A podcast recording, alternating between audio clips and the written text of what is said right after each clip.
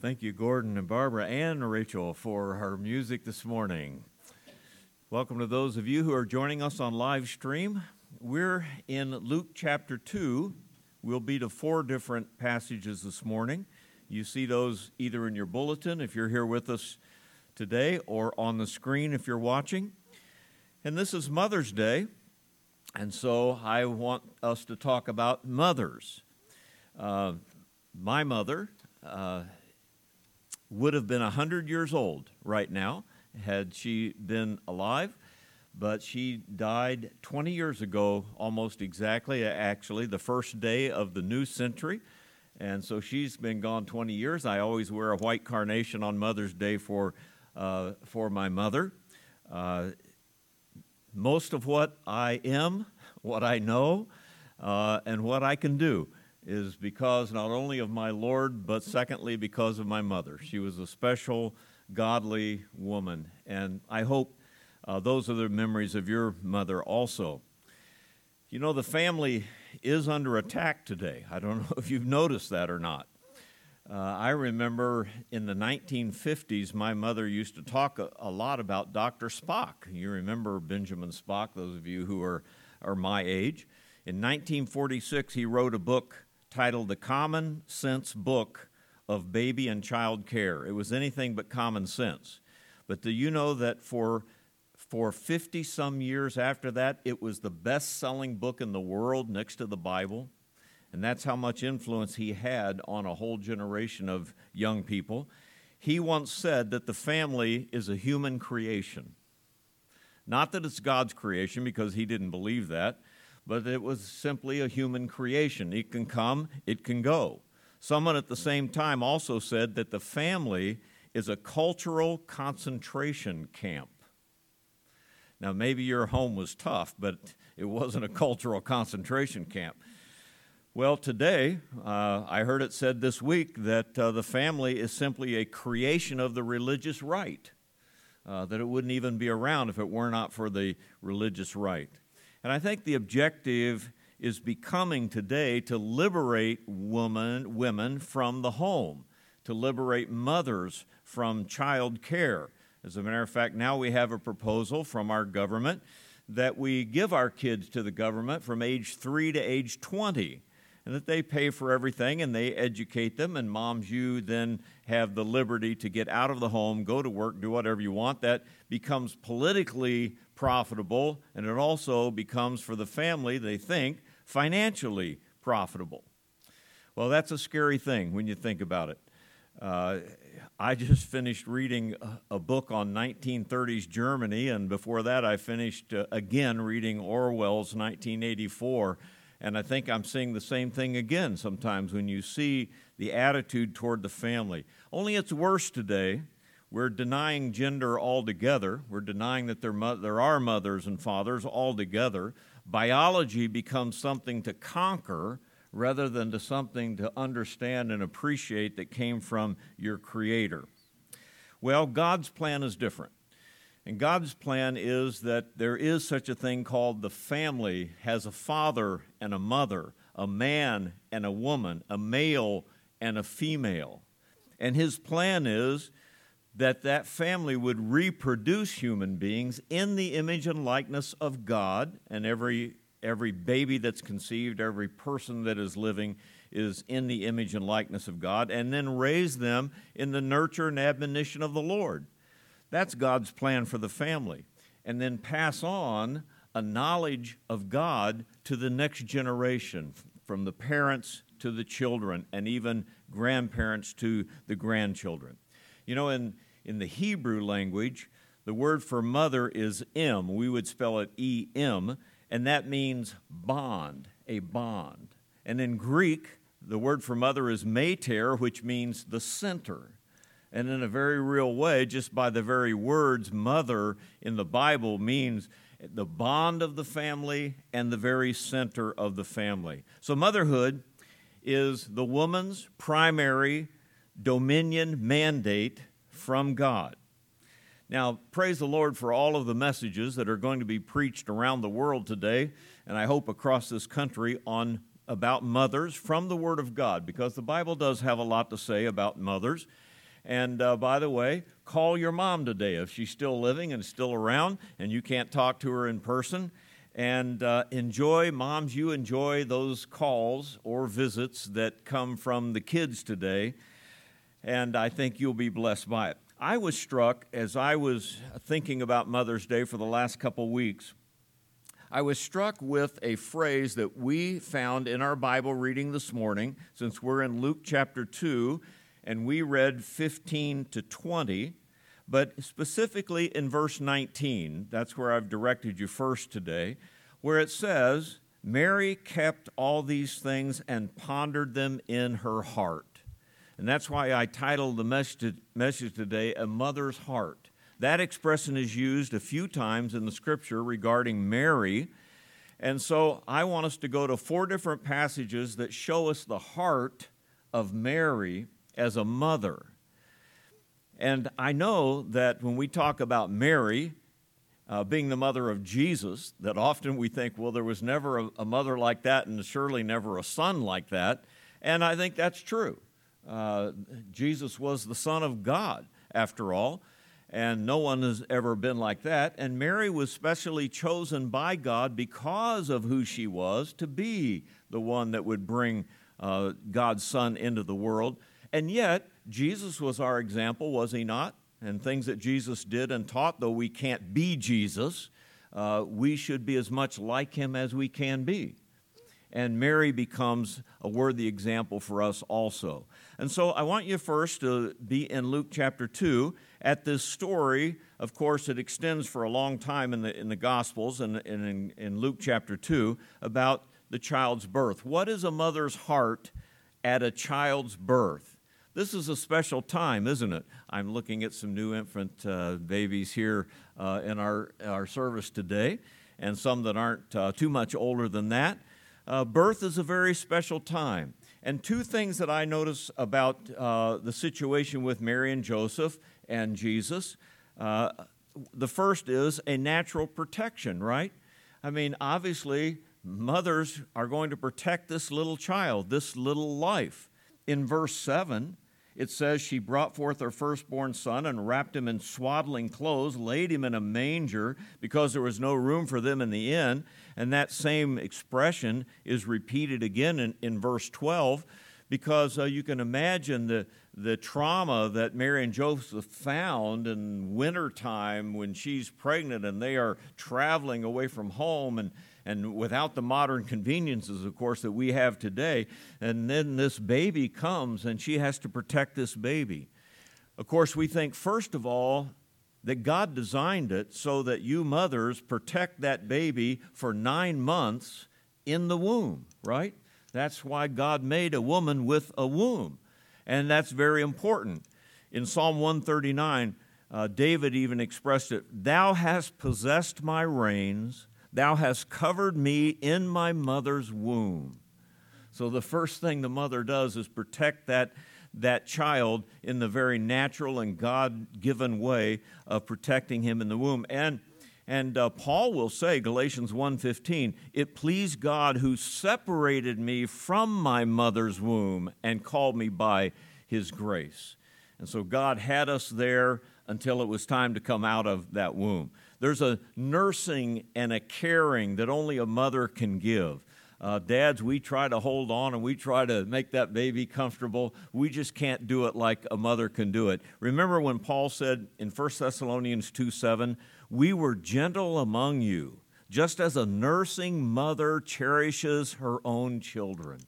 And you know that feeling and that you know what that's like when that nursing mother cherishes that child and takes care and protects we see that, that little baby, and we see how, how beautiful that little baby is. And, uh, you know, uh, moms and dads will decorate the little baby. And if it's a girl and she might be as bald as a cue ball, they'll put a pink ribbon on, on her head so you know it's a girl, and then put blue things uh, on, uh, on, the, on the boys.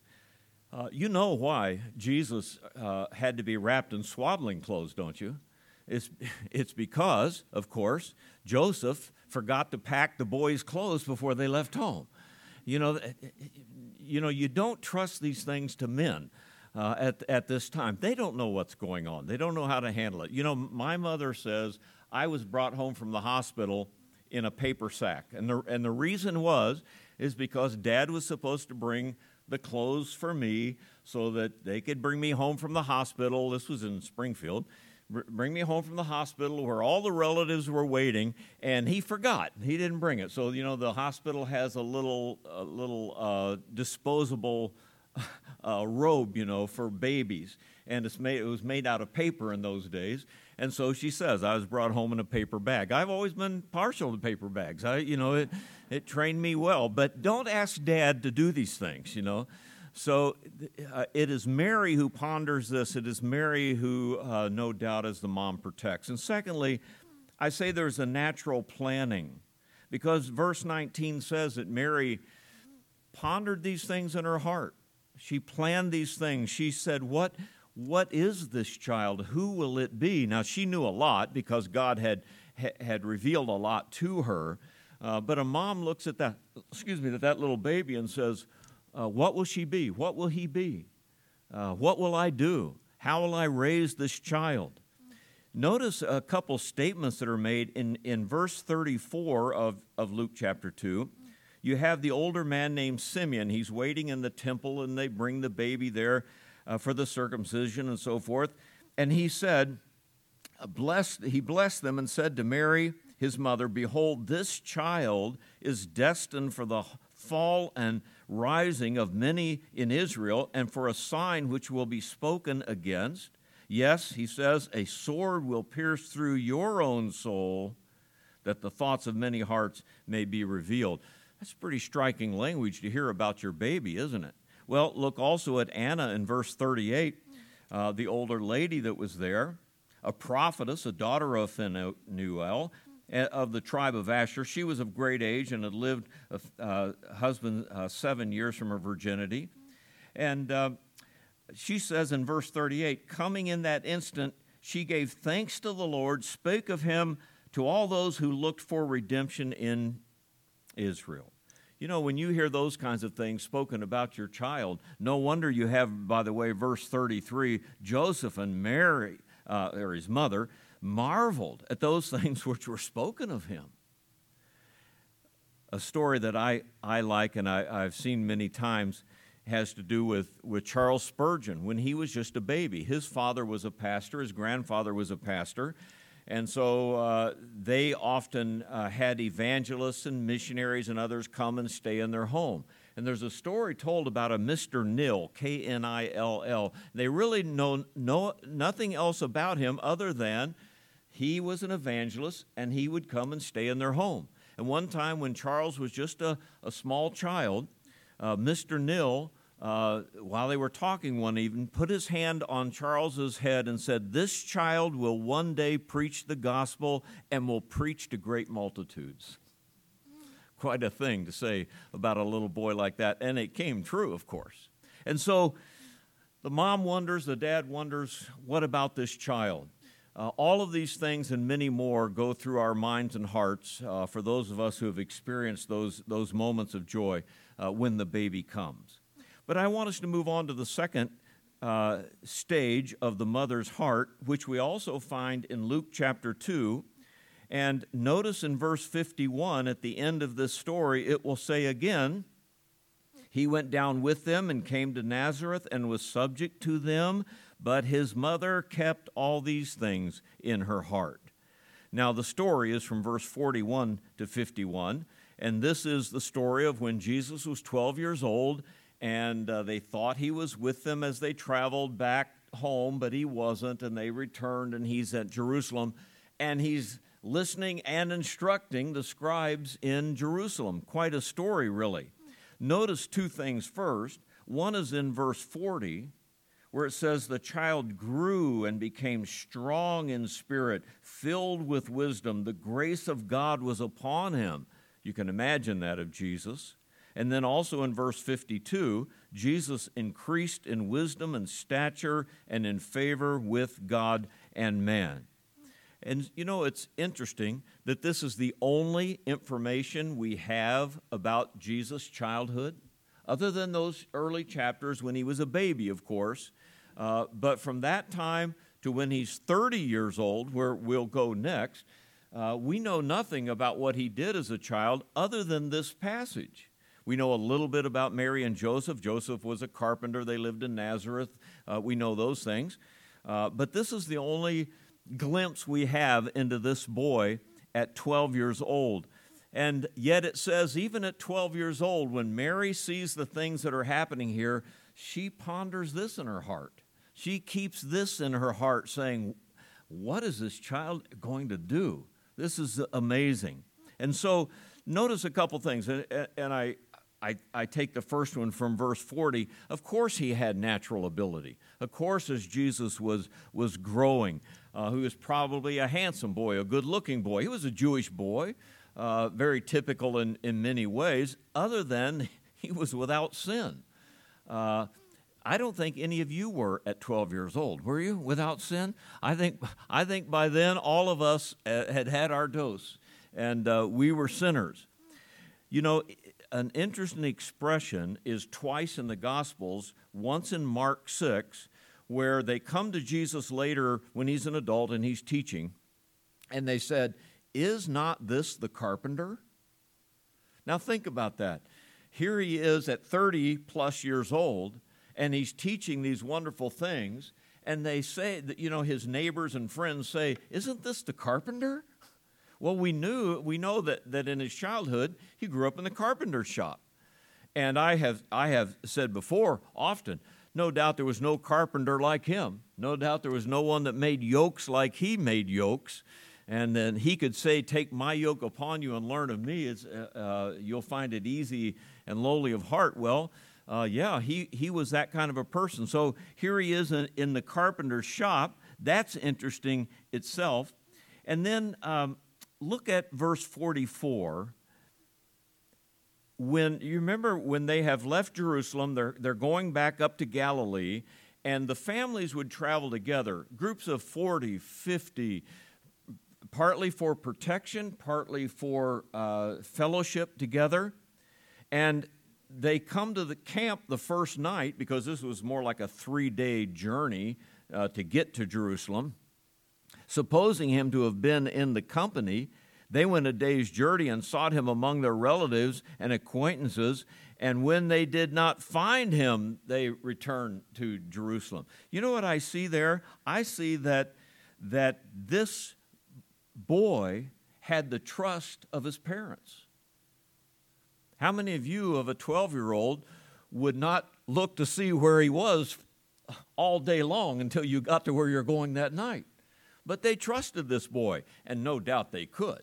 No doubt Mary and Joseph by this time knew uh, a lot about this child and had watched him and knew that they could trust him. Joseph had put things into his hands uh, as, uh, uh as a 12 year old. And by the way, at 12 years old, the Jewish boy became a child of the law, son of the law, which meant that at his bar mitzvah he would become a man and he would take part in the business and he would do the things that his father taught him to do. And so 12 years old uh, was, was a swing year anyway for kids.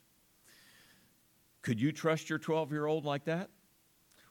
you know, moms and dads, what, how have we trained our kids? How have they grown up in for, uh, for us? When they reach 12 years old, are you going to be able to have the kind of confidence in them that, that you should have? Well, not only his natural ability, but also his early wisdom, we see uh, in verses 46 and 47 when they find him back in Jerusalem. Now, so it was that after three days, they found him in the temple, sitting in the midst of the teachers, both listening to them and asking them questions. And all who heard him were astonished at his understanding and his answers. Well, that's, that, that's pretty amazing, isn't it? A 12 year old? Someone who's just now passing that phase of life. And here he is, of course, this is Jesus, this is God's Son. But look down at verse 49.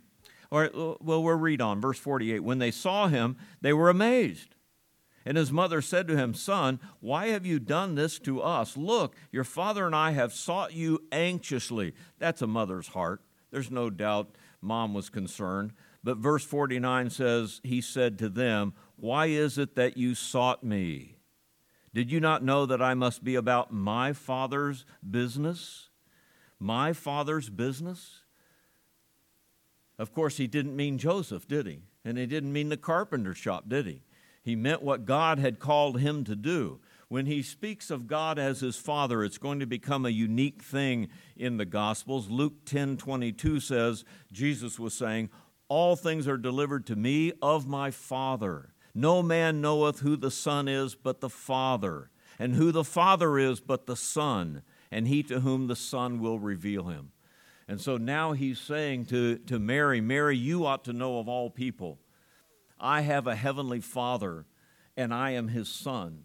And I must be about that business as even as a 12 year old and as a boy, though he will spend the rest of his years with them in Nazareth. That is quite a statement when you think about it. So let me just finish the second thought this way moms and dads, what do you believe is God's intention for your 12 year old? Or your 15 year old, or your four year old, or your one year old? What is it God wants out of your child? We, we're not Jesus, and we're not as wise as Mary and Joseph, probably. But you have a child who's made in God's image, and God made you the protector and the educator of that child.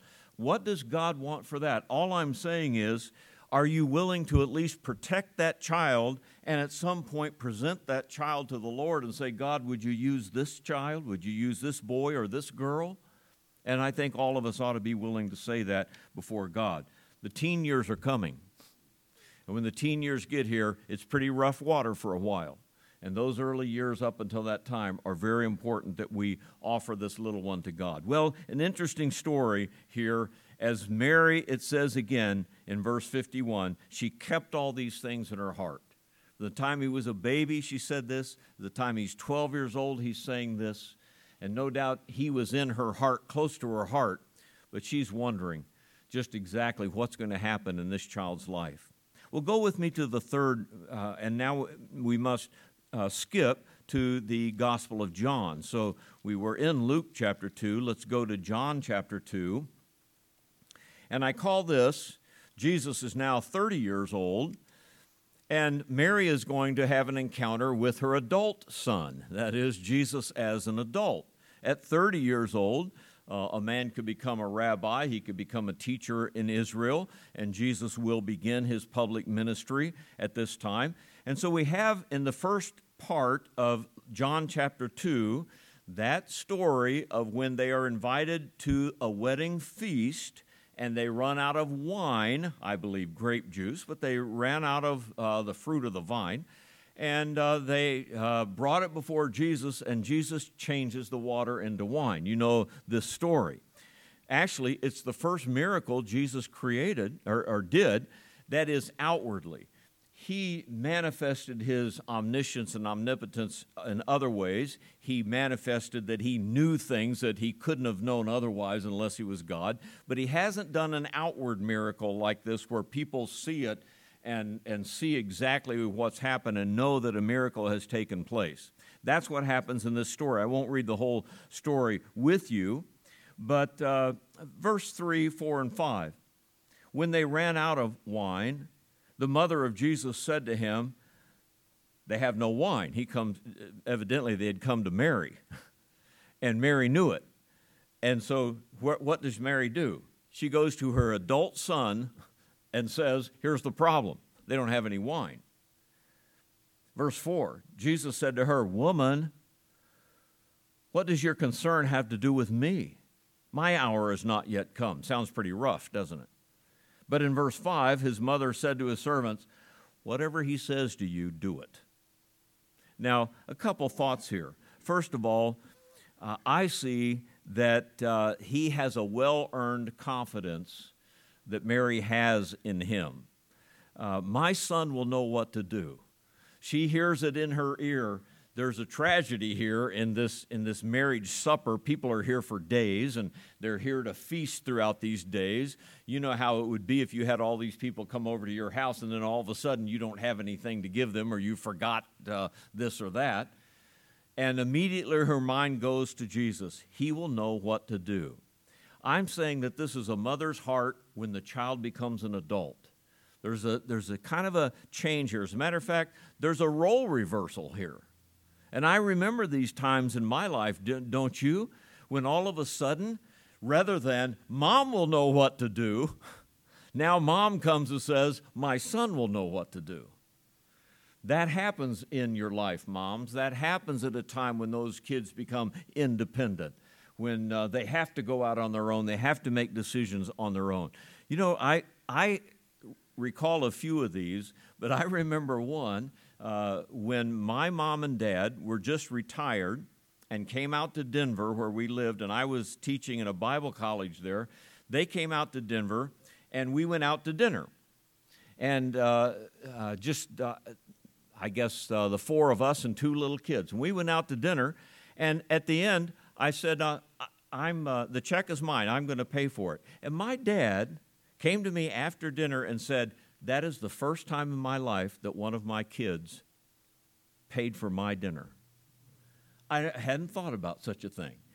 And if my older brother is listening to this right now, shame on you, Don, for not doing. You had five years ahead of me to do this, so you didn't. All right. Well, I'm sure he did many times after, but uh, it's a role reversal. All of a sudden, you realize, you know, sometimes your parents need you as much as you needed them. And that's coming upon Mary at this point. That's coming upon Jesus, of course, at this point. Now, I say, secondly, her well founded critique. I had it written, first of all, her well humored er, critique, but I changed that back because may, maybe it was, maybe it wasn't. But notice uh, again, verse 4 Jesus said to her, Woman. And I said to myself, Whoa. Now, I don't know about you, but if I'd used that term toward my mother, uh, my mouth would have been tasting like lye soap by now. You know, to, to call your mother that, right? It sounds very harsh, but folks, it's, it's not as harsh in that language or culture than it sounds to us today uh, to call your mother woman. As a matter of fact, it was pretty common, and Jesus will use it again in our next point down below from the cross as he speaks to his mother. So it's not an unusual thing for him, but rather it is a reminder of who he is and what his job is to do. Luther said, Although there is no higher power on earth than fathers and mothers' power, even this is at an end when God's work begins. And now his work is going to begin, and what what he reminds Mary of is that uh, God is my father, and you are a woman that I've come to save. As a matter of fact, notice this expression what does your concern have to do with me? I don't think we should take that as this isn't my concern, this turning, you know, the fact that they don't have any more wine, but rather, this is not your concern. This is not your business. My Father's business is mine, not yours. Isn't that something? Jesus is there with six of his 12 disciples because he had half of them called at this time. He's already left home and he's uh, uh, begun his, his uh, public ministry, and even his disciples are there with him. And he says, You know, miracles are not your concern, miracles are my concern.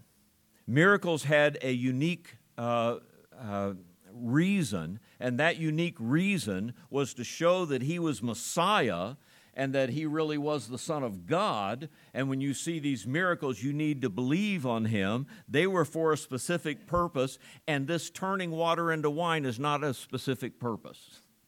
I think that's basically what he's saying. I'll do it, but this isn't your business, this is my business. You leave that to me. I think that's pretty striking for a son to say to his mother at this point. And then he says, My hour has not yet come.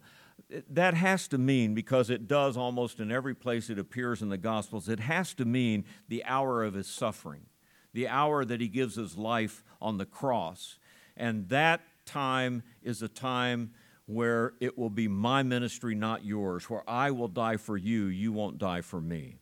And he says, My time has not yet come. Now, there's one other thought here, and that's in verse 5. His mother said to the servants, Well, whatever he says to you, do it. someone, someone, a writer, called this a genuine feminine quickness. Do you understand what he's getting at? Kind of a filial uh, sparring between a mother and a son. Maybe it was, maybe it wasn't. That's why I changed the word humor back uh, to founded. But, but uh, you know, I, I don't know. You might have done this with your mom, or mom, you might have done this with your children. My, my mother was pretty quick at things and uh, always had a comeback to anything that you said, you know. And uh, she, she would say things, you know, I, I remember once when uh, she pointed out a girl in high school that I wasn't interested in. And I said, Well, I don't think she's pretty. And, and she said, Well, it's hard to love the unlovely, isn't it? You know, I still remember, I still remember that, that uh, saying. And she had another one like it. She says, Well, there's not a, a pot so crooked, but what? There's a lid to fit it. You know, she was always sparring about anything that you happen to say to her. As a matter of fact, the worst one was uh, because I, I, I, don't have a natural sense of humor. Uh, maybe my mom's comes through or my dad's now and then. But, uh, you know, I remember her saying, Well, a fool's wit is always slow. I thought, Yeah, I guess so. so, do, do moms and dads always have these kind of quippy comebacks to, to, to things like that? I don't know if the writer is correct in saying that's what Mary was doing here. After all, this is Jesus, the Son of God, and this is Mary, and maybe, maybe they weren't, but maybe she was. I, I think this when she turned around and said to these men, the servants that were there, whatever he says, do it that expression, do it, is an imperative, that is a command, and it could be translated, you do it at once. And not only that, whatever he says, as crazy as it may sound, if you're smart, you'll do it. Now, here's a mom saying to her adult son, I know him, uh, I trust him. And I'm telling you, uh, it may sound crazy to you to go fill a whole bunch of big old water pots with water when what you need is wine, but if that's what he says to do, you, you do it. And you do it quickly. And so at least she, of course, had that sense. Let me end this point by just saying this. Could you not follow Mary's advice? And whatever her son has said to you, do it and do it quickly. And however silly it may sound to you, in the commands that he gives you, if he says do it, you do it and do it quickly. All right, let's go to the last one. We need to go back to chapter 19 in the book of, of John. And here we find Jesus on the cross. And so, my last thought of the mother's heart is when she sees her son dying on the cross. A tender scene here we find in verses 26 and 27, 25, 26, 27, uh, when he looks down and he sees Mary and John and a few others standing at the foot of his cross, and he takes time to address and take care of his mother. Lenski, the commentator, said, Nothing more tender and touching is found in the gospel story than this love of Jesus for his mother. The time of his death, the time when he's bearing our sins on the tree, he has this time to look after his mother. Now, you know, usually it's the parent that dies first, right? I mean, that's just the way life is. And by the way, Joseph has died by this time. Uh, the last time we see Joseph, again, when he was 12 years old, we don't see him again in the life of Christ. And so he has passed away, but Mary has not. And uh, now it just happens to be that the child dies first. This isn't the way life is designed, but it happens this way. As a matter of fact, I know many people, and you do too, have lost their kids. And for a mother to say it's just not right for the child to die before the mother, it happens. And great friends of ours uh, out in Colorado had two sons and lost both of those sons, and they both are still alive and serving the Lord greatly. But what a what a, uh, a hard thing that is to bear. Well, it no doubt was hard for Mary, and we learn a lot from that. But we learn a lot also from Joseph taking care of his his uh, mother at this time. Notice just a couple things. First of all, there's a responsibility involved. And so here we see Jesus' last filial responsibility to his mother that he would do in her dying days, but now he has to do in his own dying days. And that is, you know, a mother and father are your responsibility.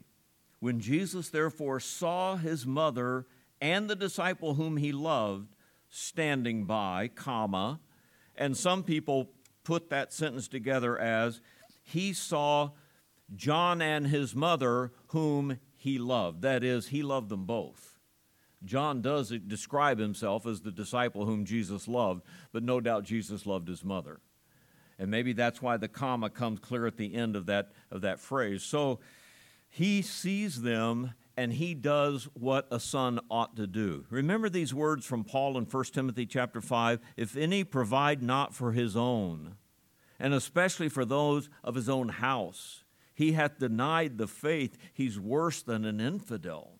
And so, could we expect anything less of, of Jesus himself, of course, in this situation? And so, there they are standing by, probably the two people that were closest to him of all of, of his uh, relation and friends. Here's Mary, and uh, by the way, his cousin, uh, John, standing there at the cross.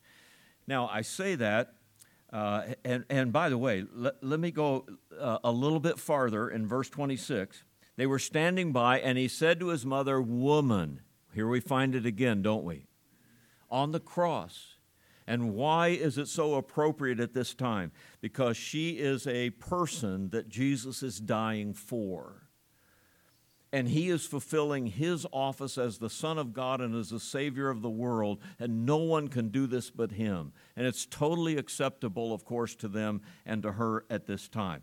Now, here's an interesting thing here's John. And John is the younger of James and John. That's why James is usually mentioned first. And uh, you might remember that his mother is Salome, Zebedee and Salome. As a matter of fact, Matthew will tell us in Matthew 27 that at the foot of the cross was the mother of Zebedee's sons. In other words, John's actual mother is there also at the foot of the cross. And here's Mary at the foot of the cross. And in case you haven't remembered, that Mary and Salome were sisters. And the other sister is named Mary. And so the three sisters are Mary, the Mary we know, Mary uh, uh, also, uh, and then Salome, the three sisters. And so that makes John the cousin of Jesus, part of the disciples' group here, if we understand our genealogies and understand the words of the, of the text properly.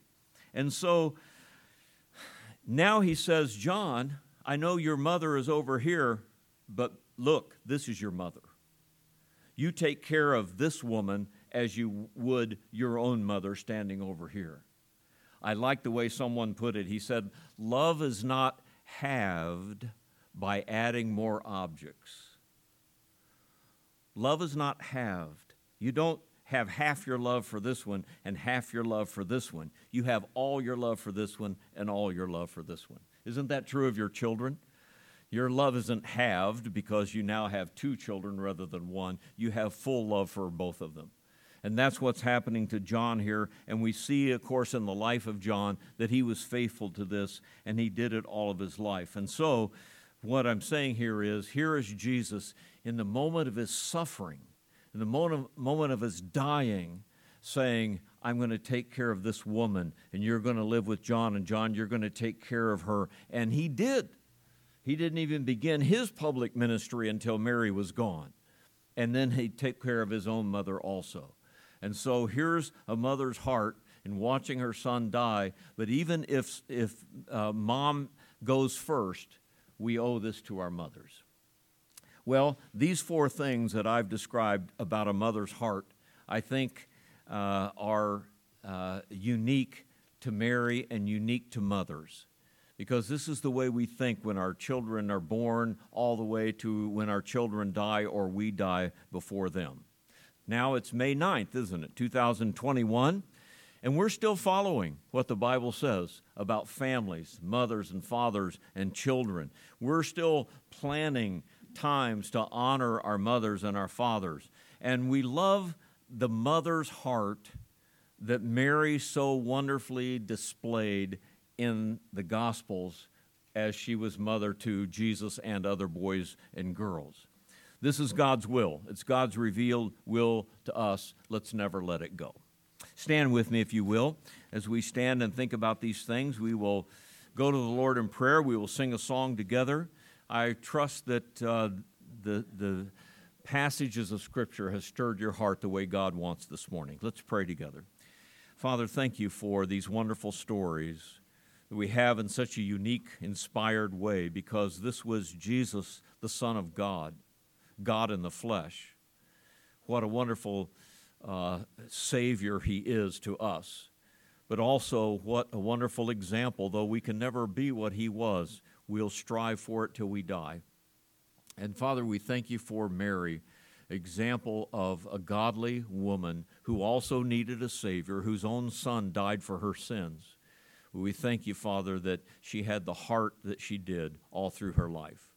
So, Father, thank you for our memories also of our mothers, but also make us mothers and fathers that we should be before you in following these examples. Now, speak to our hearts in the way that we need. If someone doesn't know you as Savior today, no matter where they are and what message they are hearing today, I pray that your Spirit would bring the Word of God to a lost heart and convince them of the need of a Savior. And Father, then that you would burden our hearts to be better followers of your Word. So have your will and your way as we sing these songs, and we'll thank you in Jesus' name. Amen. As we sing, our invitation is open, and it is also after our service. So you respond in the way God is leading you to respond as Gordon comes and leads us in the song.